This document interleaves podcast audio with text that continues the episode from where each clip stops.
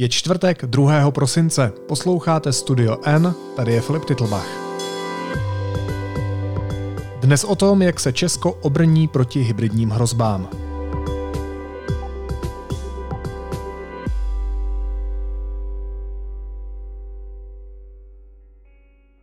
Bezpečnostní rada státu na konci října schválila akční plán proti hybridním hrozbám. Jde o takový jízdní řád, který popisuje, co musí konkrétní instituce a ministerstva do konce roku 2023 udělat, aby byla Česká republika odolnější například proti dezinformacím.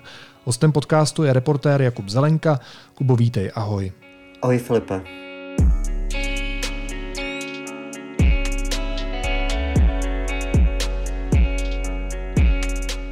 Jakým hybridním hrozbám dneska Česká republika čelí? Tak eh, stačí se podívat na sociální sítě a jestli je téma, který absolutně všechno ovládá, tak to je očkování, boj proti koronaviru a podobně. Uh, takže tohle jsou ty highlighty. Ještě dva měsíce zpátky jsme tu hodně měli uh, dezinformace, které souvisely s volbami.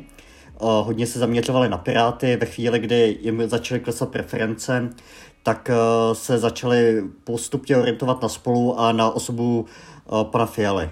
Takže je to vlastně kolikrát um, jakoby účelný uh, na ty lidi nebo na ty témata, které by mohly být ve prospěch uh, třeba nějakých protisystémových hnutí nebo ve prospěch třeba jiný mocnosti, která se snaží Českou republiku zbrzdit třeba ve vývoji. Sám říkáš, že je to účelná věc, tak kdo to dělá záměrně? Kdo ty dezinformace vypouští? Protože ona to není žádná nepojmenovatelná entita. Jasně, uh, tak samozřejmě hodně se spekuluje uh, vždycky o Ruské federaci, která ukázala, že umí uh, nějaký šíření dezinformací hybridní hrozby uplatit proti svým nepřátelům. Viděli jsme to na Ukrajině, viděli jsme jejich účast v nějakých referendech, třeba o vystoupení Británie z Evropské unie. Ale můžou to být v podstatě i, já nevím, jak to říct jako lidově, idioti, kteří jsou prostě kterým prostě něco vadí a tu frustraci si vybíjí uh, šířením dezinformací nebo bojováním proti tomu systému tím, že se ho snaží rozvrátit.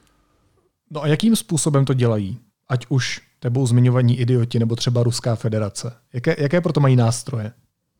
Tak eh, s příchodem internetu a vlastně sociálních sítích eh, v podstatě každý může tvořit obsah a velice snadno ho může sdílet. Může ho sdílet během několika sekund v nějaké emoci. A tohle je skvělá živná půda pro to, aby se taková informace mohla rozšířit. To znamená, když napíšu na Facebook nějaký příspěvek, který je nějak citově zabarvený, může s ním souzdět hodně lidí, ale není třeba pravdivý, protože tam nikdo neuplatňuje nějaký, řekněme, novinářský principy, tak se může rychle stát virálním a šířit se k stovkám tisíc milionů lidí. Navíc nedávno se taky z interních dokumentů Facebooku ukázalo, že takové informace, které hrají na city a které jak si podporují tu nenávist mezi uživateli, tak eh, těmi algoritmy tahle sociální síť tyhle názory jak se podporuje. Takže tou živnou půdou je i sociální síť sama pro takové emoční výboje. Tak eh, dá se říct, eh, že nudná, konstruktivně formulovaná fakta nejsou asi tak zajímavá a nemají takový potenciál um, virálního šíření, než to, když napíšeme, že tady za barákem je skupina uprchlíků, který podřezávají lidi, jo. Tak, um, tak to vždycky fungovalo a v podstatě tyhle ty výbušný až někde jako bulvárně podaný témata vždycky vítězí. No a jak se tomu aktuálně umí uh, Česko efektivně bránit?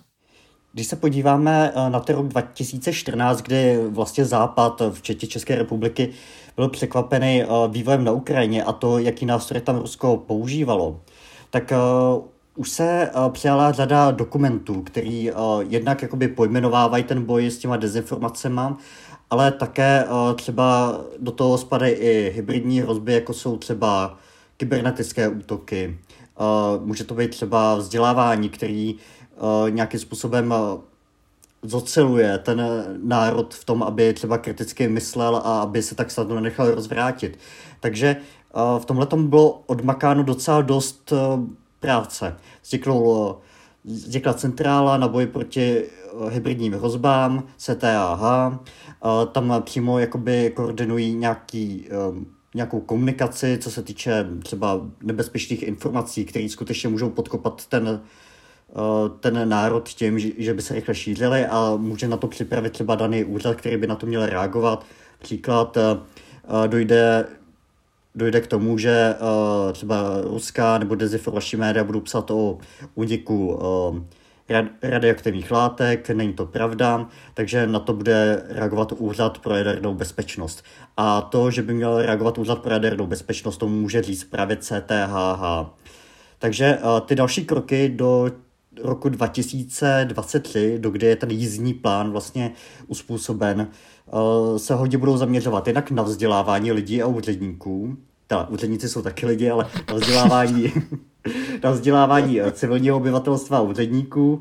A, a pak eh, samozřejmě na školství jako obecně, aby to bylo podchytáváno už na základkách i vlastně dřív, a také se chtějí zaměřit eh, na lepší komunikaci uvnitř státu, protože občas se stane, že eh, tady běží nějaká dezinformace a ten daný úřad ani nemá povědomí o tom, že by třeba na to měl reagovat, nebo že se tady něco takového děje.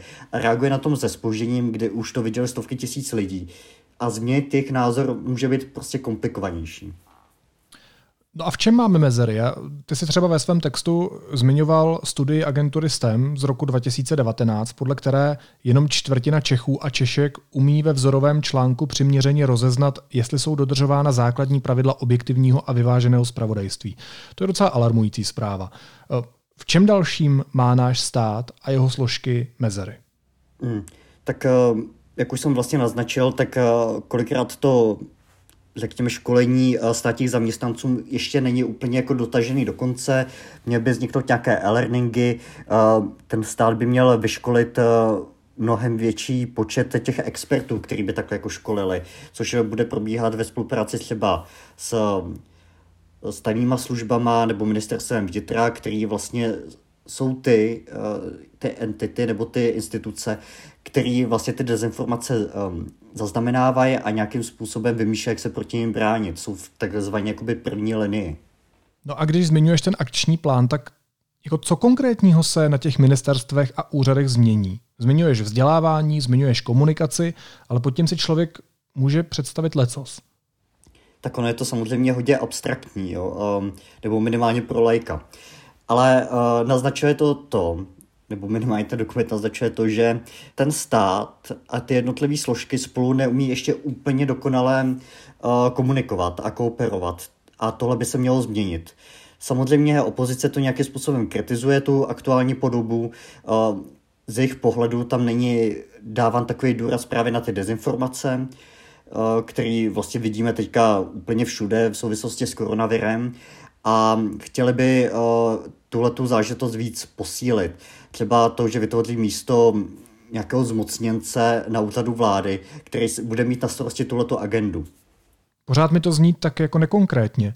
No, jako ono tam nic moc konkrétního jako nenalezne, že jo. Je to o tom, že um, v podstatě uděláš systém, do který, který zareaguje v případě, že dojde k nějakému ohrožení, což může být uh, třeba rychle šířená ta dezinformace.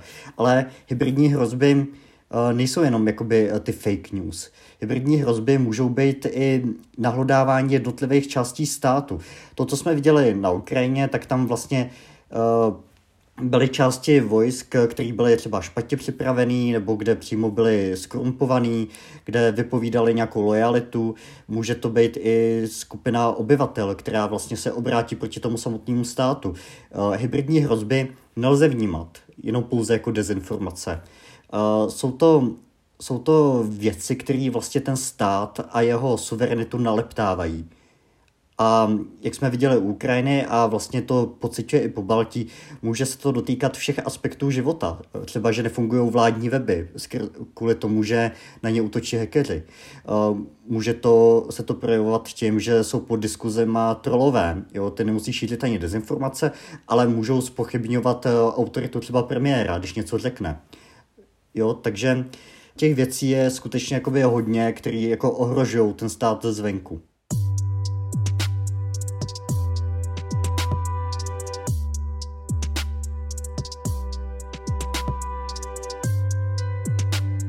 když ten plán ještě rozebereme více do detailů, tak jak se to třeba bude týkat těch silových ministerstev, jako je třeba ministerstvo vnitra nebo ministerstvo obrany? Tak ministerstvo vnitra a ministerstvo obrany, ty se hodně zaměří třeba na tu kyberbezpečnost a to, aby fungovaly ty jednotlivé složky státu. A taky uh, jsou na ně přímo napojený i určitý složky, co se týče třeba jakoby služeb, které můžou vyhodnocovat ty dezinformace. A pokud uh, usoudí ty jejich analytické týmy, že ty dezinformace jsou nějakým způsobem nebezpečný, kolikrát to zachytí už jakoby předem, jo? že se objeví třeba něco v ruských médiích a než to doputuje do Česka, tak to může chvilku trvat, tak by právě měly rozeslat ty informace na všechny strany, aby ten stát na to uměl zareagovat. A tohleto, tenhle ten spuštěný mechanismus ještě nemusí být tak dokonalý a furt se zlepšuje. Eh, konec konců není to jenom problém České republiky, jo, protože Česká republika je součástí NATO, je součástí Evropské unie, má nějaké spojence. To znamená, že uh, ještě se musí posílit komunikace mezi těma jednotlivými státama a institucema i mimo, jako ten, mimo Českou republiku. Takže jelikož budeme teďka třeba předsedat Evropské unii, tak uh, dezinformace budou jedním z témat. Takže jestli tě chápu správně, tak ideálně by ten stát měl umět třeba reagovat ještě dřív, než k nám ta informace doputuje, pakliže se například objeví v zahraničí. Naše složky by to měly umět monitorovat, eh, měly by sami aktivně mezi sebou komunikovat a sami aktivně do toho veřejného prostoru, jak se tu informaci, která není dezinformací, ale která je pravdu a faktem, poslat, aby to obyvatelstvo bylo připravené na to, že to může přijít. Chápu to správně? Je to tak. Je to celá řada jakoby mechanismů. Eh, když eh, vždycky by měl reagovat ten úřad nebo autorita, který to přísluší. Měla by, eh, měl by třeba reagovat ten člověk nebo ten úředník jako fakty, snadno ověřitelnými. Můžeme se na to kouknout třeba i tak, že ta dezinformace by měla splňovat několik základních věcí. Za prvý musí být ohrožující pro stát. Když není, tak, je, tak vlastně tím, že na ní reagujete, tak člověk na ní upozorní. Další věc je, že musí být vyvratitelná. Jo. Ne vždycky je to úplně možný. A třetí, to by právě měla být ta reakce nějaké autority, která to má na starosti. Jakou roli v tom plánu hrají spravodajské služby, pakliže hrají, a předpokládám, že ano? Tak spravodajské služby spolupracují i s jinýma službama. To znamená, že tam, že jsou to nějaké jakoby složky státu, přes který proudí informace tam i zpátky, který se vyměňují se spojencema nebo je sami získávají. Takže tohle to může být hodně zajímavý. Taky se může, eh, můžou zaměřovat třeba na určité osoby, které aktivně ty dezinformace třeba můžou začít šířit a třeba je tam podezření, že spolupracují s další velmocí, což může být třeba Rusko nebo Čína. A tyhle ty sítě ty by měly nějakým způsobem popisovat a odhalovat, aby ten stát se orientoval, odkud vlastně to jde. Ty už si sám zmínil, že některé výsledky už jsou vidět dneska. Když budu konkrétní, tak jde například o protivlivový manuál pro sektor vysokých škol, který vznikl eh, na žádost Univerzity Karlovy. Na základě jakých událostí vlastně vznikl tenhle dokument? Univerzita Karlova během toho velkého česko-čínského zbližování založila takové čínské centrum a ukázalo se, že některé akce jsou přímo placený nebo sponzorovaný výrazně čínskou ambasádou, nebylo to transparentní, což samo o sobě vrhá na vyznění těch um, seminářů, přednášek a výstupů nějaké otázky. Uh, mohlo to mít třeba vliv na to, jaký lidé tam přednášeli a o čem, jakýma tématama se zabývali a jaký třeba upozadovali nebo přímo schazovali. Takže když si tohleto Univerzita Karlova uvědomila, tak eh, nejenom, že to začala vyšetřovat a zbavila se těch lidí, kteří nějakým způsobem participovali finančně eh, na tyhle záležitosti eh, a začala ta univerzita po vzoru dalších jakoby západních třeba univerzit si víc všímat, jak zasahují totalitní státy do jejich svobod. A ten protivlivový manuál má uh, vlastně školit ty, ty zaměstnance i studenty, aby rozpoznali třeba hrozby, protože jak varují zprávy BIS, tak uh, akademická sféra je hodně atraktivní, třeba pro cizí špionáž, protože oni tam můžou získat nebo navázat kontakt s akademikem na základě nějakého třeba pseudovýzkumu. Můžou ho pozvat na univerzitu nebo na nějakou přednášku do své země. Můžou vytipovávat studenty, kteří jsou zajímaví a budou to můžou sehrávat v té společnosti a v tom státě důležitou roli. Takže uh, je to hodně zranitelná věc a pokud je člověku třeba 20 a teďka dostane uh, nabídku jet třeba do Pekingu, strávit tam nějaký čas, nemusí se starat o žádný peníze, tam dostane jako solidní nalivárnu, případně se může stát i něco jakoby dalšího, že, že tam třeba na něj jako něco najdou a pak ho v budoucnu můžou vydírat, když budou, bude na vysoké pozici, tak to je samozřejmě jako riskantní. A Čína tyhle ty eh, metody využívá, což vidíme i ve zprávách, které se objevují ve světě. Ale nemusí to být jenom Čína, může to být i Rusko. Takže ten manuál, chápu to správně, by měl fungovat tak, aby zamezil těmto rizikovým kontaktům s cizí mocností, která tu má nějaké své zájmy například.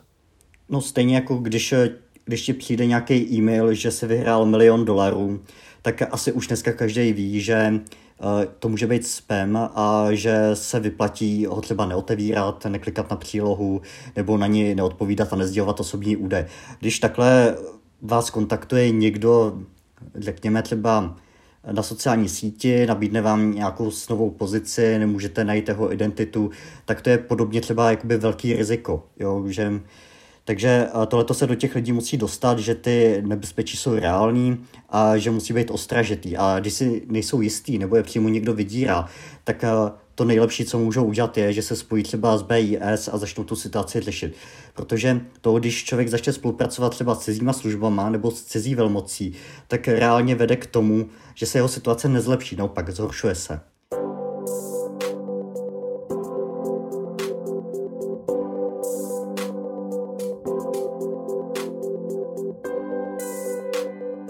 Ještě jednu obecnou věc bych rád probral detailně, abych ji dokázal pochopit a představit si, co to znamená. Příští rok by měla nová vláda dostat na stůl návrh systému strategické komunikace státu. My už jsme se té komunikace trochu dotkli, ale co to znamená podle tohoto plánu? Jakým způsobem spolu budou ta ministerstva, úřady v té státní struktuře komunikovat jinak? Můžou vznikat eh, po vzoru Británie nebo eh, pobaltských států takzvané stratkomy, což jsou strategické týmy, eh, kde kde ty lidi vlastně ví, co mají dělat. Jo, je to jako, kdyby, kdyby člověk měl uh, takového tiskového mluvčího mezi jednotlivými rezortama, který znají tu problematiku, vidí dohloubky uh, té problematiky a jsou schopní spolu šerovat ty informace. Ale co se týče třeba uh, návrhu o opozice nebo teďka v současné budoucí vlády, tak oni chtějí posílit i, řekněme, um, občanskou společnost. Pokud jsou třeba nějaké neziskovky nebo think tanky, které se zabývají tím tématem, tak stát by měl nebo mohl nějakým způsobem finančně, finančně podpořit. Že by tu aktivitu měli větší a že by mohli víc uh, třeba pořádat o světových akcí anebo víc monitorovat ten kyberprostor a upozorňovat na ty rizika. Hodně těch uh, informací o dezinformací jsme třeba měli od českých elfů, který, který se před volbama zabývali analýzou toho, na jaký politiky útočí. Můžeme jako diskutovat o tom, jaká je to kvalita, nebo jaký, jaký, jak to má nastavený pravidla pro to vyhodnocování informací, ale každopádně je to minimálně něco, co působí osvětově a úplně to není mimo. Když se koukneme třeba na Piráty, který sami prohlásili nebo označili dezinformace jako jeden z důvodů neúspěchu ve volbách. Když už zmiňuješ tu politickou rovinu na té domácí půdě, tak jak vlastně tohle téma a ty přípravy vnímá vznikající vláda Petra Fialy? I s ohledem na to, že se říkalo, že to téma se bude akcentovat eh, v předsednictví Česka v Evropské unii. Tak Česká republika byla aktivní, co se týče hybridních hrozeb, už třeba za vlády Bohuslava Sobotky. Pak eh, za vlády Andreje Babiše to šlo trochu do pozadí kvůli tomu, že tam bylo nějaké spojenectví s, s Hradem a Milošem Zemanem, který je velice kritický k této agendě. A ta nová vláda Ehm, můžeme tam vidět lidi, kteří už eh, za dob, eh, kdy byli v opozici, na toto téma upozorňovali a byli v něm velice aktivní. Třeba se zabývali eh, dostavbou Dukovan a do, do jaký míry je tam nějaký vliv právě Ruské federace, která měla enormní zájem o toto dostavovat. Takže tyhle ty lidi, pro který je ta agenda blízká, teďka budou vlastně do vlády, budou mít možnost řídit ten stát a uvidíme, jestli v praxi dodrží i ty sliby, které teďka jako vlastně říkají, že uh, na to budou dávat větší důraz. Tak, popsali jsme si, co jsou to hybridní hrozby, jak jim Česko zatím umí čelit a v čem má mezery, co konkrétního pro to bude dělat a jak to vnímají lidé, kteří budou u moci. A teď ta zásadní otázka, kterou bych rád skončil tenhle rozhovor. Stačí to? Je tohle adekvátní odpověď našeho státu na hybridní hrozby, na nejistotu, která je ve světě? No, když se podíváme vlastně uh, na ty státy, které jsou proti, řekněme, hybridním hrozbám nejvíc odolný, tak to jsou státy s velkým vzdělá nebo s vysokou úrovní vzdělání, což může být třeba Skandinávie. Jo, tam, tam samozřejmě třeba i jazyk, eh, když se koukneme na Finsko, že jo, tak ty ruský trolové mají obecně problémy jako s tím jazykem, ale to vzdělání sehrává velkou roli. Když ty lidé v tom státu znají svý dějiny, když eh, znají třeba, jak funguje demokracie, instituce, když mají velkou důvěru ve stát, když ty politi- politici působí důvěryhodně, uh, tak tohle to všechno pomáhá. Ale pokud jsou tam nějaké rozdělující prvky, což jsme třeba mohli vidět u Brexitu, kde 50% lidí prostě chtělo zůstat a 50% chtělo odejít, tak to je ten moment, kdy může nastupovat eh, aktivita právě té nepřátelské velmoci a posunout, um, posunout eh, tu mističku vach na jednu stranu, která se jim víc hodí. Takže vždycky je samozřejmě nejlepší mít jako stabilní stát a vzdělané obyvatelstvo. A to neuvidíme hned. To uvidíme až za x let a ani tahle vláda vlastně nemusí vidět aktuálně ty výsledky, protože se tady vzdělávají třeba mladí lidé nebo vůbec děti, kteří až teprve v dospělosti budou mít možnost volit, eh, třeba budou občansky angažovaný a tehdy se ukáže, jestli jsou tak snadno ovlivnitelný nebo ne. U těch starších je to problematičtější. Tam je hodně uh, organizací, které vzdělávají seniory. Snaží se uh, mluvit o řetězových e-mailech a podobně. Ale hodně lidí v tom pozdním věku prostě z toho vzdělávacího systému už uniklo a sami třeba se k tomu nedostanou. Takže tyhle ty jsou jakoby zranitelnější. A pokud jako budem, budou vyrůstat generace, kdy už se s touhletou hrozbou kalkuluje a budou znát i jakoby uh, výhody a nevýhody moderních technologií, tak to může pomoct. Ale to fakt jako uvidíme třeba za 10-15 let. Říká reportér deníku N Jakub Zelenka. Kubo, moc děkuju a měj se fajn. Ahoj. Ahoj Filipe. Následuje krátká reklamní pauza. Za 15 sekund jsme zpátky. Vánoce už ťukají na dveře, ale žádný stres. O všechny dárky se postaráme my. Třeba na novém notebooku si u nás vyťukáte zvýhodnění až 7000 korun. Více informací získáte na t-mobile.cz lomeno Vánoce. A teď už jsou na řadě zprávy, které by vás dneska neměly minout. Ministerstvo zahraničí si předvolá běloruského velvyslance. Učiní tak v reakci na předvolání českého diplomata v Minsku kvůli vypovězení šéfa běloruského fotbalu Bazanova z Česka. Prezident České lékařské komory Milan Kubek a jeho rodina už týdny čelí útokům odpůrců vládních opatření a očkování. Chodí mu výhružné dopisy, odpůrci na něj čekají na ulici, když jde z práce a nadávají mu. Poslední video umístili antivaxeři na YouTube v pondělí. Chováte se jako diletant. Prosím vás. My na vás mluvíme, vy jste, vy jste hluchý. My máme, Přátelé, vidíte, jak máme se opravení. Prezident lékařské komory, že nedokáže ani odpovědět. Pane Kubek, to je taková sračka, že nedokáže normálně odpovědět na otázku. Halo, vy máte beton v uších, pane Kubek? Nebo vám ta vakcína zdegenerovala jazyk, že nemůžete ani mluvit, nebo jak pa? Příspěvek až 370 korun denně zřejmě budou znovu dostávat lidé, kteří se ocitli v nařízené karanténě či izolaci kvůli covidu. Schválila to sněmovna. Ve věku 80 let ve středu zemřel novinář, bývalý dezident a politický vězeň, dlouholetý obránce lidských práv Petr Úl. Sdělila to jeho manželka, nikdejší ombudsmanka Anna Šabatová. Ve věku 102 let zemřel cestovatel a spisovatel Miroslav Zikmund. Spolu se spolužákem z vysoké školy Jiřím Hanzelkou jako první autem pokořili Nubijskou poušť a projeli víc než 100 zemí. A rakouský exkancléř Sebastian Kurz odchází z politiky. Chce se věnovat rodině. 35-letý politik to dnes oznámil na tiskové konferenci ve Vídni a potvrdil tak předchozí informace rakouských médií. A na závěr, Ještě jízlivá poznámka. Kandidát na ministra zdravotnictví Vlastimil Válek míní, že povinné očkování dospělých by bylo krokem do tmy. No, vzhledem k tomu, že se v hluboké tmě zrovna nacházíme, zas tak velká změna by to nebyla. Naslyšenou zítra.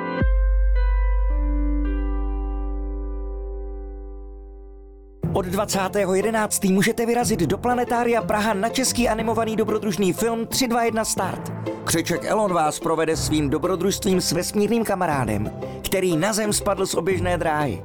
Více na planetum.cz